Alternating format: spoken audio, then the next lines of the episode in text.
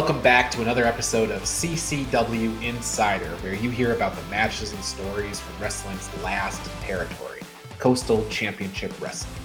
I'm Ryan Joy, and I run MinutesToBellTime.com, a website and database tracking pro wrestling from around the world. Once again, I thought we had Ariel Levy secured for this week's show, but once again, he has gone dark on us. So instead, I'm talking with one of the men that took the CCW World Tag Team Championships away from Ariel Levy and the South American Alliance. We have Jonny Nova for episode 8 of CCW Insider. But here's the thing Jonny and I spoke for a long time. So long, in fact, that I'm having to break the episode in half. So this week, you're going to get part one. In the first half of my interview with Jonny Nova, we talk about elevated status, winning the CCW World Tag Team Championships, what those belts mean to Jonny Nova, Nova's venture into celebrity boxing, and what his parents thought of him jumping into the wrestling business at the age of 15 years old. This is a great interview with CCW Tag Team Champion Jonny Nova, and it starts right now. I'm talking with Jonny Nova, one half of Elevated Status, the new CCW World Tag Team Champions. Nova, along with his partner ERA, defeated the dominant South American Alliance at Bash at the Brew 16 earlier this month. Jonny, welcome to the show. Thank you, Ryan J. Glad to be here, man. I've uh, watched every episode in preparation for this, so I'm, I'm ready for all your hard hitting questions, but don't work me into a shoot. All right. Do not work me into a shoot. Fair enough. Fair enough.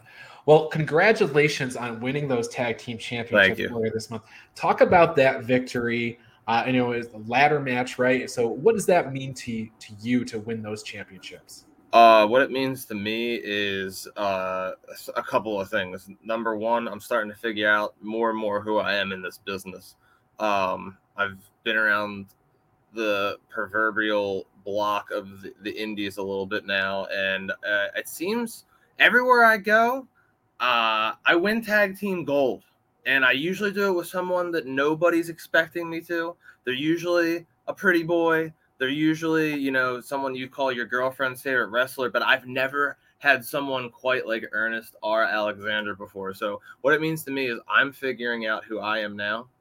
I think the fans are starting to figure out exactly who Jonny Nova is because I know there's been questions about that ever since I showed up to CCW and personally, yeah, it's just it's it's a it's an honor. I I've this CCW is one of the only companies I worked for down here. I don't I don't like being the type of guy that just shows up, uh, you know, just anywhere to wrestle. We have a bump card in this business, and uh, you know, I'm I don't want to get hurt doing something that I'm not completely sure about. But Coastal Championship Wrestling gives me the opportunity to be creative, the opportunity to show what I can do with a wide variety of other talents and to you know get the the rocket strap so to speak here it's it's a huge honor and I, I take a lot of pride in it and i'm to do my best to not just fill the shoes of the south american alliance but rip them open like clown foot style through the front because i think elevated status is exactly that elevating the status of the ccw tag team championships the tag team division and thus the company as a whole. And I cannot wait to get underway at the next Bash show. Honestly, it's I'm pumped. So now you guys, you and and ERA, who you just brought up, you were only a tag team for about a month, really. Technically, you like you could argue that we weren't a tag team even up until that ladder match. Like once the bell rang, like they're oh they're a tag team now. Like yeah, we we we he had he had I know he had uh, been my manager or second so to speak at a bash match against Ariel Levy the month prior, and we had uh, you know came out came out together in unison, shown that unification. And uh, we had the six man tag team match at Breakout, uh, either just prior or just after that, uh, with uh, Malik Avalon, Gangrel, and SAA. But I think you can make the argument we hadn't we we did not have one tag team match. If if the fans would remember, ERA earned himself a title opportunity and instead of doing what everyone thought he was going to do, going after, uh, you know, the world heavyweight champion or going after the South America, uh, uh, South American, excuse me, Southeastern champion, or the cruiserweight champion because ERA he can cut or he can bulk. He's just like me. He's like a lot of those guys that you see in Japan that can make those transitions very easily. But he didn't do that. He went for the tag team titles, and then you take it a step further. What's next? Oh, well, who's his partner going to be? Someone else like him, a pretty boy, maybe someone that's uh, you know, like a like a bodyguard type deal. No, he did it once again what nobody expected him to do, and he chose Jonny Nova to be his tag team partner. And when he first approached me, you know, we we had uh we'd fought in the ring together before. It was a hard hitting match, and you know, there's certain guys you work with when you're in there. You know whether or not you would want them on your side if you were in, you know, a tag team match or a multi man match or anything like that. ERA to me was one of those guys, and because of that, it did not take me long to consider how much success we would have as a tag team, especially right off the bat with that title opportunity that he was guaranteed. And once again, it was an honor to be chosen by him to to fill that role. And once again, taking it a step further, our first match together is a ladder match, and we do once again what nobody expects, dethroning the champions who are how long? Two years almost. 16 months, 50 title defenses. 16, 50 title defenses. Yeah. And you know, I uh, we, we we chose the proper stipulation by attacking with that ladder. We knew that they would decide to want to make it a ladder match to prove whatever point they were trying to prove.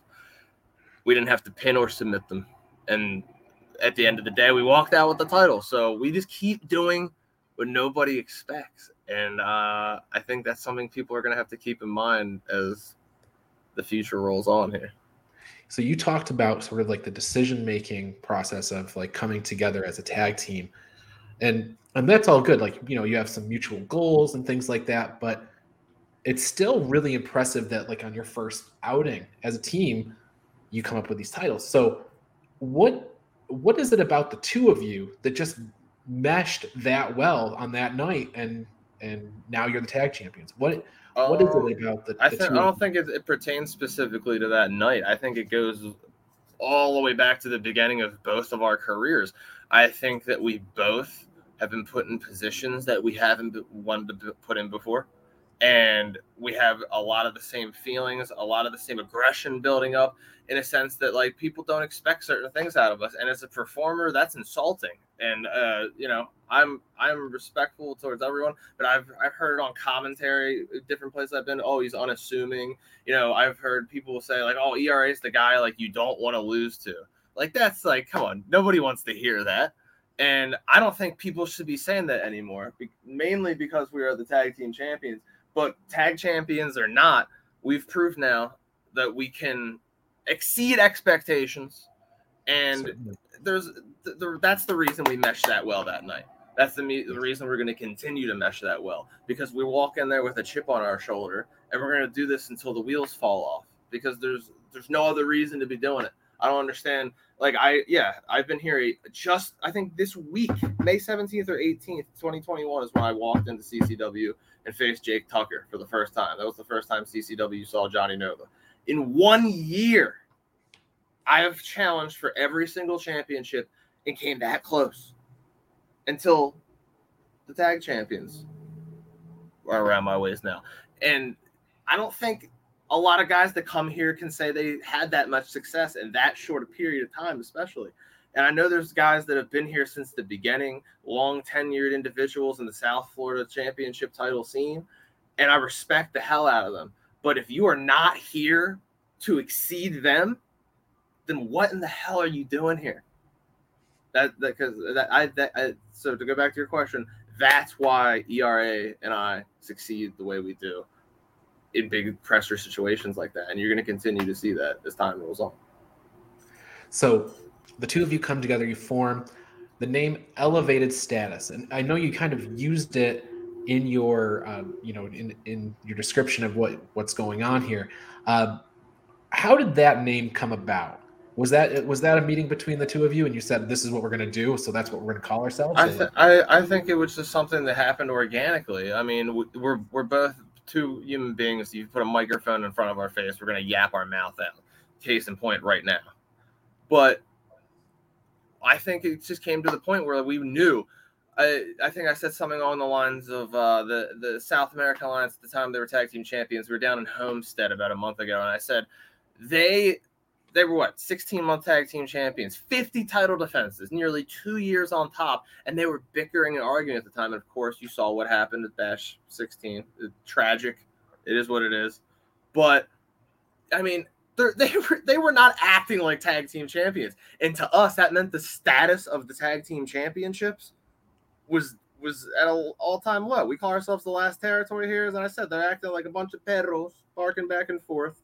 And what does a perro do to his territory? He pisses on it, and that's exactly what they were doing. ERA and I, we wanted to pull those titles out of that puddle of piss and elevate the status of them, and that's exactly what we're doing. You saw us uh, just this past Saturday night at a celebrity boxing event with Blac Chyna, run by Bitcoin Rodney. We're talking about like red carpet national names here, not just coastal. So we are bringing the tag team championships and thus CCW to a new elevated status. It's it's exactly what's happening. That's why we came up with the name. It happened organically, and it, it's that's that's that's where the best things in wrestling come from. Wouldn't you agree? Absolutely, or, organically. And now you brought up just now celebrity boxing talk about your involvement there. What because this is this is honestly what it goes back to. It was a surprise to me too. I never thought I'd do anything like celebrity boxing. Uh, as far as my like athletic background outside of professional wrestling, I played almost every sport under the sun growing up. Tried a bunch of them, didn't like them because they were not professional wrestling. That includes amateur wrestling. It just didn't give me the same feeling. It didn't have the grandeur, the pageantry, the pomp and, pomp and circumstance. You know, all the everyone said it before. Pro wrestling is what it is because it's pro wrestling. There's nothing else like it. There's genres within pro wrestling. Pro wrestling is not a genre of anything else. And uh, because of my respect for that, like I was never interested in any other sports. But as through my 20s, uh, I decided I, had to take a hiatus from wrestling and I explored acting for a while. I did some a few different things with independent films. I did theater. Uh, it helped me a lot with professional wrestling and just uh, approaching it with a new perspective. And I, I think just my overall body of work, while nothing that you're gonna you know browse my IMDb for hours for, it it's there's something there that Damon Feldman saw uh, Damon Feldman also being a Delaware County native, where I'm originally from, back in uh, Philadelphia, Pennsylvania.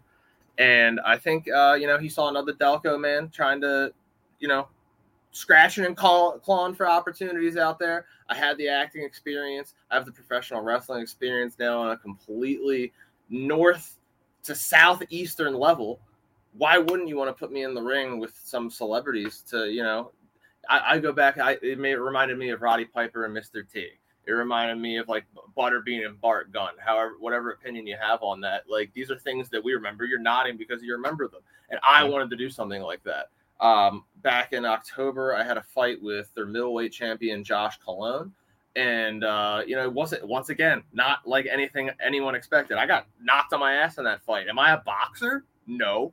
I got knocked on my ass in that fight. But you know how I got up? I didn't just get up at the count eight like everyone else did. I did a, you know, Shawn Michaels, waba, kippa, and the whole crowd came alive. They didn't remember me getting knocked down. They remember me getting back up. Dark Knight reference, by the way. Why do we fall? So we can continue to get back up. And I knew that could be a moment in the match. If I get caught here, at least I know how to get up in a way that's going to bring that pro wrestling flavor to celebrity boxing. You know, like Blac Chyna's coming in with that, like, you know, almost that she's 16 million followers on Instagram. What else there's for me to say? She she brings that flavor, that influence to celebrity boxing. You have other athletes like Rashad Evans coming there. You got Caitlyn Jenner showing up there, who is going to bring in a completely that just brings like a whole nother flavor to it because you you just got controversy and drama and all that stuff. The Flavor Flav coming in, what the hell is he gonna do?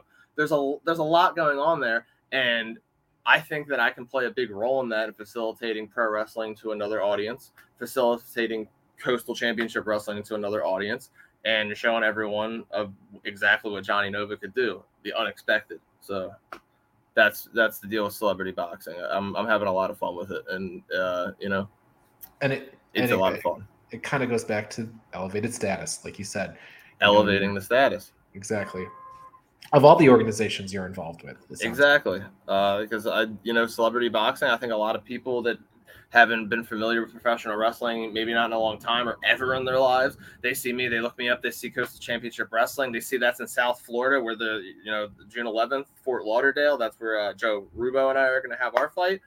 They, they that's that's that's a whole new set of eyes on CCW. CCW sees me on Celebrity Boxing. That's a whole new set of eyes on Celebrity Boxing, and I I, I don't think that should be underestimated. No, I, I agree. So you briefly talked about, you know, trying all these different, you know, you tried all the sports when you were a kid, um, and you and you were not, you were not really attracted to them because they they weren't pro wrestling. So obviously you're a wrestling fan growing up. Uh, who, what are some of your who are some of your like inspirations or your favorites from, you know, that era that kind of inspired you uh, as to get far into as just professional wrestling. Yeah. Um, I could start at the beginning. Uh, my brother took a Barney the Dinosaur tape and recorded SummerSlam 95 over it. I was two years old. Shortly after that happened, I went to go pop in that tape because I knew how to work it back then. Little, little kids have been growing with technology for a long time now. And, uh, you know, it was right on like the beginning of the Shawn Razor ladder match, the second one. Yes. And I don't know why. I just never really like it. Never had captured my attention when he had been watching it before. My older brother in the background. Shout out to Ryan, by the way. Pure mass. Let's go. But um, yeah, I it something about Shawn Michaels' entrance with like the shadow and like who the hell is that? Razor Ramon coming out, everything like everything sparkling on him. And then like what they gotta climb a ladder to get this thing down. Like I was a two year old. I loved climbing at the time. There was just a lot of things that clicked in that moment. I decided whoever wins this match is going to be my favorite wrestler, and it was Shawn Michaels. And I just when when he stepped away for a few years, The Rock captured my attention big time again, and like I just started to hate guys like Kurt Angle and Triple H. And then later on, when you know we were talking like ruthless aggression, I, I loved Batista, I loved The Undertaker. Uh, guys like Mr. Kennedy, Booker T, like they they kept they kept me captivated after The Rock had, had gone. And then uh, I started my pro wrestling training around that time, uh, I I was scratching and clawing, looking for the first people that would train me. Since I was like 14, honestly, I would send emails to different pro wrestling schools, just wondering like, what's the soonest I could start? Do you have lot? Like, I just wanted to get out of where I was at the time and just wrestle. And it was it, it's just that's all I wanted to do since I was a, a, a very very little kid. And uh, as far as the influences go leading up to that, uh, the, the big three for me, I would say now, looking back, would be Chris Jericho, CM Punk, and then it's just like you got to, for me, like Undertaker and Shawn Michaels are just like this, like this glue that sticks together, like throughout my like fandom as a child that really kept me captivated and really in love and obsessed with wrestling. I love that um, that when I asked you the question, you went to that ladder match. Mm-hmm. And, and and what's what's cool about that is we were just talking about your big ladder match win, right? Yeah. It, so it, that's something I do keep close to the chest, but like you know when these like when like that that match got announced and was like oh and like honestly like when Shawn had left like in '98 I kind of like I was I would play with my action figures while it was on in the background, and like my stepdad and my brother would be watching it. But I wasn't really like, captivated by anyone too much because like I'm at the time like six seven years old and Stone Cold's on there giving people middle fingers sure. and beer and all that, and like my mom's like, oh, you shouldn't be watching that. But then I, I but I was still I was still in love with wrestling. I just wasn't captivated was on there at the time. But I will say, WrestleMania 17, I, I there was another one where I was like, we had to watch it. I had to be there for it. I wasn't into too much, but then that triple threat tag team TLC match, like that was another thing where it's like, oh, now I'm like really interested in like mid card wrestlers now because like the Hardy Boys, Edge and Christian Dudley's, they killed it that night, all for the tag team championships, and then yeah, to be able to sit here and look at that and remembering ERA ripping it down right above me after I went through a freaking table off of a ladder. It, it, it's cool how certain things seem to come full circle if you believe in that sort of thing. And uh, that goes back to my time even at H2O in New Jersey. Uh, my one of my first big wins was in a ladder match to get earn a shot for their hybrid championship, and I had one of my best matches. It, it's still to me one of my favorite matches in my heart, deep down at uh, Lucky Thir against Lucky Thirteen. You might have seen him on GCW before. Excellent performer, and uh, that goes back once again to another ladder match. So yeah, ladder matches have kind of been a, a theme of mine throughout my life in, in and out of wrestling as a fan and as a, as a performer. There's something that I think it's like the Royal Rumble. And nobody is going to complain about a ladder match. Like everyone loves the Royal Rumble. You're going to want to see like a Hell in a Cell. You know what I mean? Like there, there's certain things, and a ladder match being something that maybe I might be associated with one day, like Shawn Michaels, the Hardy Boys, Razor Ramon, Edge. That that's something that that's something that definitely appeals to me, and uh, I'm gonna I, I'm gonna keep on winning ladder matches. You know, sure. I'm gonna keep on winning ladder matches. now you said that you were writing uh, letters to wrestling schools at the age of 14. Yeah. Uh, when did you get to start? Oh, so um, and who took you up on the uh, on the uh, offer? I I actually was approached um because I was I was approaching a lot of major schools across the like North America. I remember reaching out to the Storm Wrestling Academy. I remember reaching out to the Harley Race Wrestling School in uh, uh, Missouri, uh, Gangrel School way back when. So like getting once again things coming full circle. He, he was it was like Storm, Gangrel, Hardy, uh, uh, Harley were three the big three that I really wanted to hit, um, and that they didn't end up happening until much later. But uh, the first people that took me in, I was approached at school by a guy named Cameron Chris Coolo. I didn't even know he had, had any involvement in professional wrestling or anything at all. He was like more like into like the band scene, like rock and metal and stuff he was doing like sound work for a guy who had a license to run shows in the state of Pennsylvania. So therefore had a wrestling company of his own. Obviously, you're going to take advantage of that. They were American Championship Professional Wrestling (ACPW). Um, I remember driving up to South Broad, South Philadelphia, Broad Street with my dad and uh, a partner of mine, Nick Cox. Uh, we went to high school together. We we went through the business. There a lot a lot of ups and downs together, and uh, uh that's a, that's a story for another time. But uh, we walked in there at 15 years old. Um, we met with LeGrand Jackson, aka Onslaught. He was the head trainer at their school at the time. It was a hybrid professional wrestling and boxing gym. The boxing side of things was run by a famous like cut man named Joey Eye. He had done some like acting and stuff, but he was a cut man for a lot of boxers that were on like HBO at the time, Showtime Boxing. He had had like a small part in the, the Rocky movie at the time. So it felt like this huge big deal to me. Um, and we had certain guys like Shane Hagadorn, Alex Payne, uh, Pelle Primeau, who were working Ring of Honor shows at the time that would come and help us out there. So it was it was a lot of fun. Shaheem Ali, who uh, eventually would go on to Ring of Honor as part of Coast to Coast. I, I Frankie Frizzo, I remember helping me out a lot. And um, I, sadly, what ended up happening was my head trainer, Legrand at the time, uh, about like six months into my training, got in a pretty nasty car accident and just could uh, could not return to the gym for a while. So like things just kind of spun out of control and it just became like an open ring type thing. And for like a few years there, I just kind of would help build the ring. I paid I paid my dues, you know, build the built the ring, tear down the ring, uh, been there with the truck driver. I didn't have my license at the time, but I drove with the truck so many times uh, over the course of three years with ACPW, and uh, that's that's where I got my start in South Philadelphia. That's certainly a wrestling town for sure. Definitely, yeah. It was uh, growing up like being a little too young for UCW, but then like knowing about that lore though, you know, uh, it, it's it's it's a it's a little bit of pressure coming out of there, being like a guy from up there. But I I, I love coming from there. I love Philadelphia, love South Philly the wrestling scene up there always thriving.